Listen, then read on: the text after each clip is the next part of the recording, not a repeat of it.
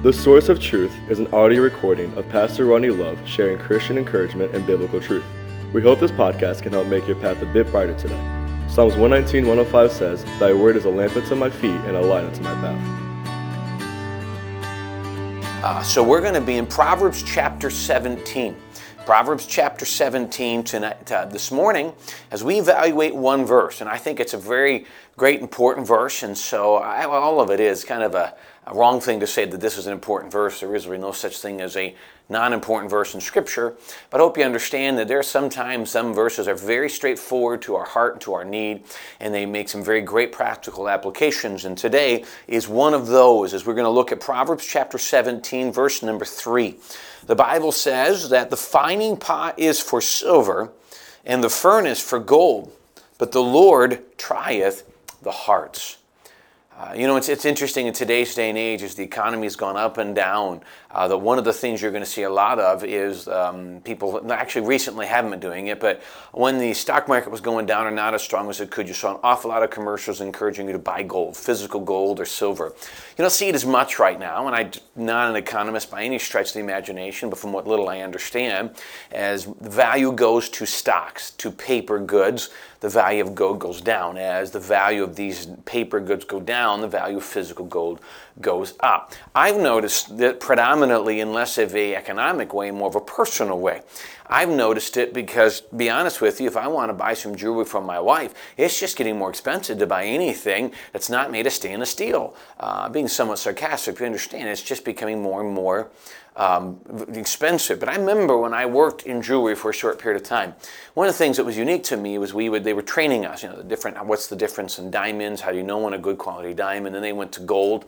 Uh, white gold uh, was just somewhat. Um, new at the time. As a matter of fact, we kind of thought it looked like a fake silver. Uh, same thing. One of the things unique about gold they would tell us about carats, and they would say that you've got, you know, your 10 carat, your 14 carat, your 24 carat, and and um, they would tell us, you know, unique things about it. One of the things they would tell us to teach is depending on the job. So if you're going to wear your ring a lot and you're going to be in a job where it can be damaged, honestly, the higher the quality of the gold, uh, the more the ring will be damaged and the greater chance of damaging it. Here's why the higher the quality, the more pure. So you go from 10 carat to 24 carat, there's less metal and there's more gold in it. And in doing that, it actually makes the ring softer, so therefore can be damaged easier. Uh, it's, but it's worth more because there's more gold. They would mix the gold metal, there's more gold and less just, just metal in the ring. And you'd look at that and say, well, then they talk about what would the mean was is they would have less of extra byproducts and fake, and they put real into it. And that's kind of the idea of what we're looking at today. When the Bible says that God tries the heart, He's trying to eliminate from us anything in it that's not real. It's not gold, it's not silver, it's not this precious stone, this precious metal, this, this value, and even today, things that we consider to be valuable. Um, because because it, it, because it's things that we can see in the purity of it. We, we, obviously we need it for finance and things of that nature, but for us, it's seen in very different realms. And you know, we weren't we're not back in the gold rush days and things of that nature, but we are in a day where we can understand eh, the equation here of the purity of gold and purity of silver. So I want to take just a couple minutes and look at just a couple thoughts from this verse about this idea of God trying our hearts. Let me see what I'm going to you what I mean by that. There are going to be scenarios you find yourselves in where God is going to use, and let me explain some things. One, he's going to either use the scenario you find yourself in to try your heart, or he's going to place you into a scenario to try your heart, to purify your heart. What that simply means is life by itself may put you into a trial or a situation that is not always comfortable to prepare and draw you to Jesus. Life may just may come with life, and um, probably a large portion of those things are just life. God allows them, but they're just life. Then there's times where God will place you in one of those. God will put you in a situation, God will put you in a scenario where He's doing it on purpose to prepare to try you. Job was an example of this. Satan comes to him and God's bragging on him, and Satan says, Well, let me do some things to him. And Job, or God purposely allowed Satan to do this, uh, really to prove his truth, his, his, his true value to him. And we say, Well, it's not fair. Well, uh, think about it. I understand a lot of times we look at Job and we just can't fully understand how why God would do that. But you know what I see? We can talk a lot about what we, why would God do it, but we understand a true relationship with Jesus. with God when you see how Job responded. Job was hurting. Job was struggling. But Job never once blamed God for it because he understood that God is God. And I think it's one of the things that this helps us strive to. So let me tell you a couple things. Just I, I just wrote down a couple thoughts. We think about this idea of God trying our hearts. First of all, it is God who tries us. It's not our circumstances. It's not other people. When things come, they are brought by God, and God is good all the time what he's doing. He's got a plan. It's there. In James 1, he tells us uh, to us 12 to the 12 tribes, actually to the Israeli church, 12 tribes scattered abroad. He said, Count it all joy when you fall in or find, you know, find yourself in diverse or numerous temptations, trials, and struggles. Find a joy. Why? For the trying of your faith worketh patience, but let patience have her perfect work that ye may be perfect and entire, wanting nothing. God allows these things or brings these things into your life because He has something He wants you to be, and so He's going to bring it in. He's going to allow it to happen. Uh, he's not surprised by 2020, and I've mentioned this more than once. If anything that's going to happen this year in 2020 is God is going to purify His church.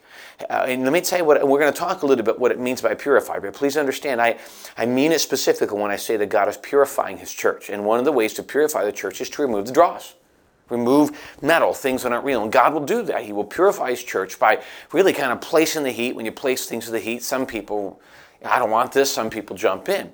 And so, he is going to try us. He's going to try our church. He's going to try our hearts. He's going to try our character. He's going to try our faithfulness in a desire to make us stronger and more effective to whatever's coming next year. I don't know. You know, we often joke about the idea that I cannot wait for New Year's Day.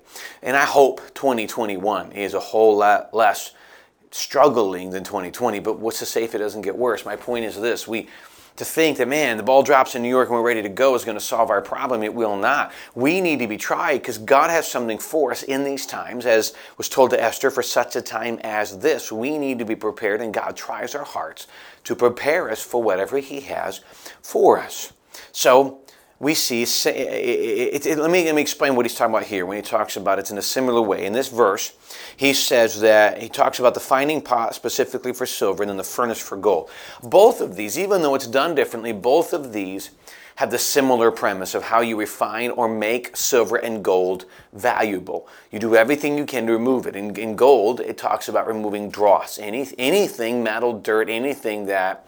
Um, is, well, it's not gold. So what they do is in gold, they, they pot, put it in a pot or furnace and they boil it. And what would happen is, as they boil it, uh, gold kind of sinks to the bottom and the dross goes rises to the top. And then they skim off the dross and put it away. And every time they scrape away a little bit of that dross, the, what's left behind the gold becomes more valuable and more pure and which means the greater the heat, the more dross is removed, the greater value goes to the gold. Similar to silver, it's placed in furnaces, it's increased up, and they continue to try to burn away all of the things and, and get rid of all of the things that are not silver, that are not the pure metal that makes it real. One heard an illustration years ago where a guy, a friend of mine, that was actually at one of these, watching them as they were purifying and refining the silver.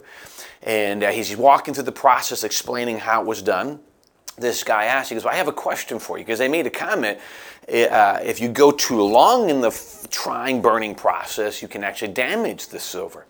And so he said, How do you know when the silver is at the point where it's most valuable, where it's where, where, where you want it to be? And it was it, the answer was intriguing to me. The guy doing the work turned to this gentleman and said, I know when the silver is where it needs to be, when I can see my reflection in the silver. Wow.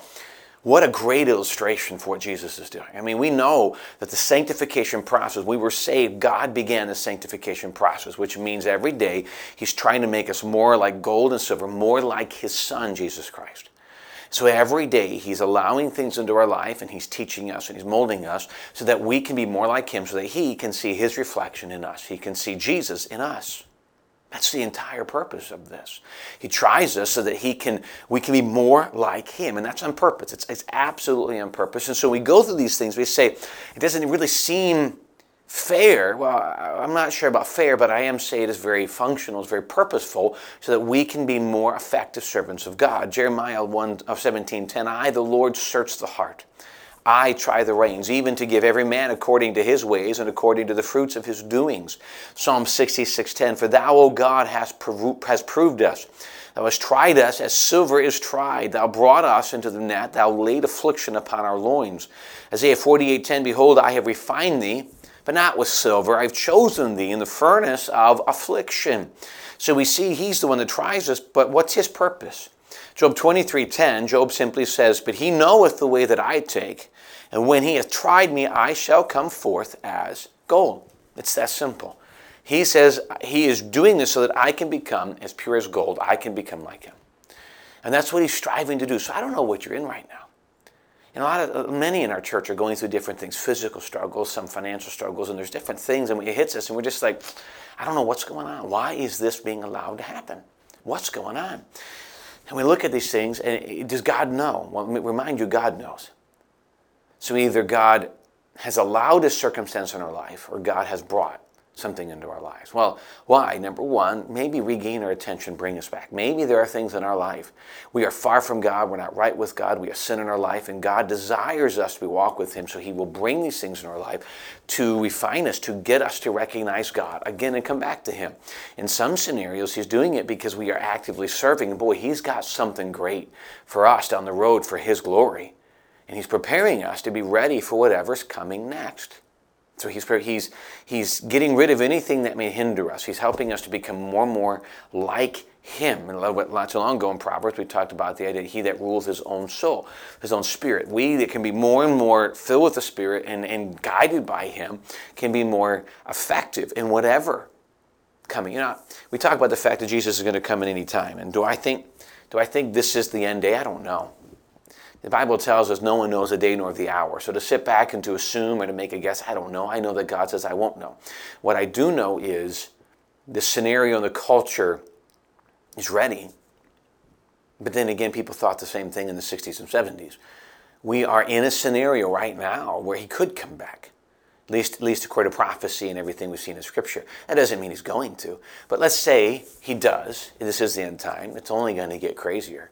If he doesn't, I don't think it's going to get less. Let me tell you why. Simply because God's coming back? No. Because we live in a morally depraved country right now. And we are getting further and further and further away from the not just the founding of our country uh, biblically, but even evangelical Christians getting away from biblical principles. And this is where he says, Listen, I'm trying to get you back to the Word of God, not just to Christendom, not just to church, not just to write comments. I'm getting you back to the Word of God because I'm telling you, when you get tried, just church and just some preaching and all of that won't do enough. You personally have to get back in a relationship with God. It's the only thing that brings you strength, courage, comfort. Yeah, church is helpful and fellowship like tonight is needed. It's what God gave us. It's absolutely helpful. But, if, but it'll drive us more back to the Word of God. All of these things are necessary. And I need to be back and I need to be growing in His Word. His purpose is to make me like Him. Then, so what do I do? What do I do in this? Well, number one, I must trust His person. What do I do? He loves you and He wants the best for you. Trust His person. He knows, you know, the Bible talks about He knows the hairs of head. He knows, as He does the sands of the sea, He knows us. He knows you personally. He loves you personally. He knows the battles. He knows the struggles. He knows your fears. He knows your temptations.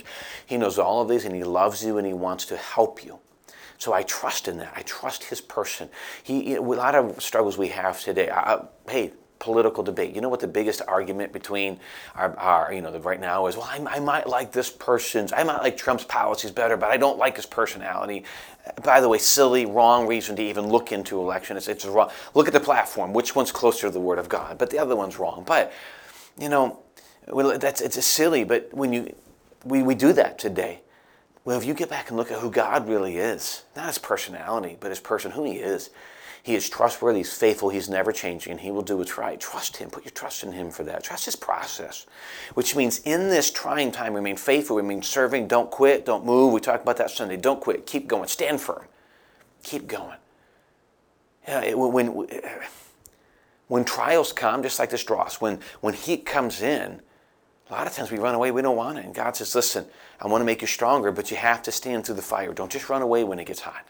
And people do when it gets hot, a lot of people just run away. I'm not, you know, and it's easy to do. We, we run away from God. We run away from trials. We don't sit down and deal with it biblically. We run away from it. And God says, listen, this is the trying time.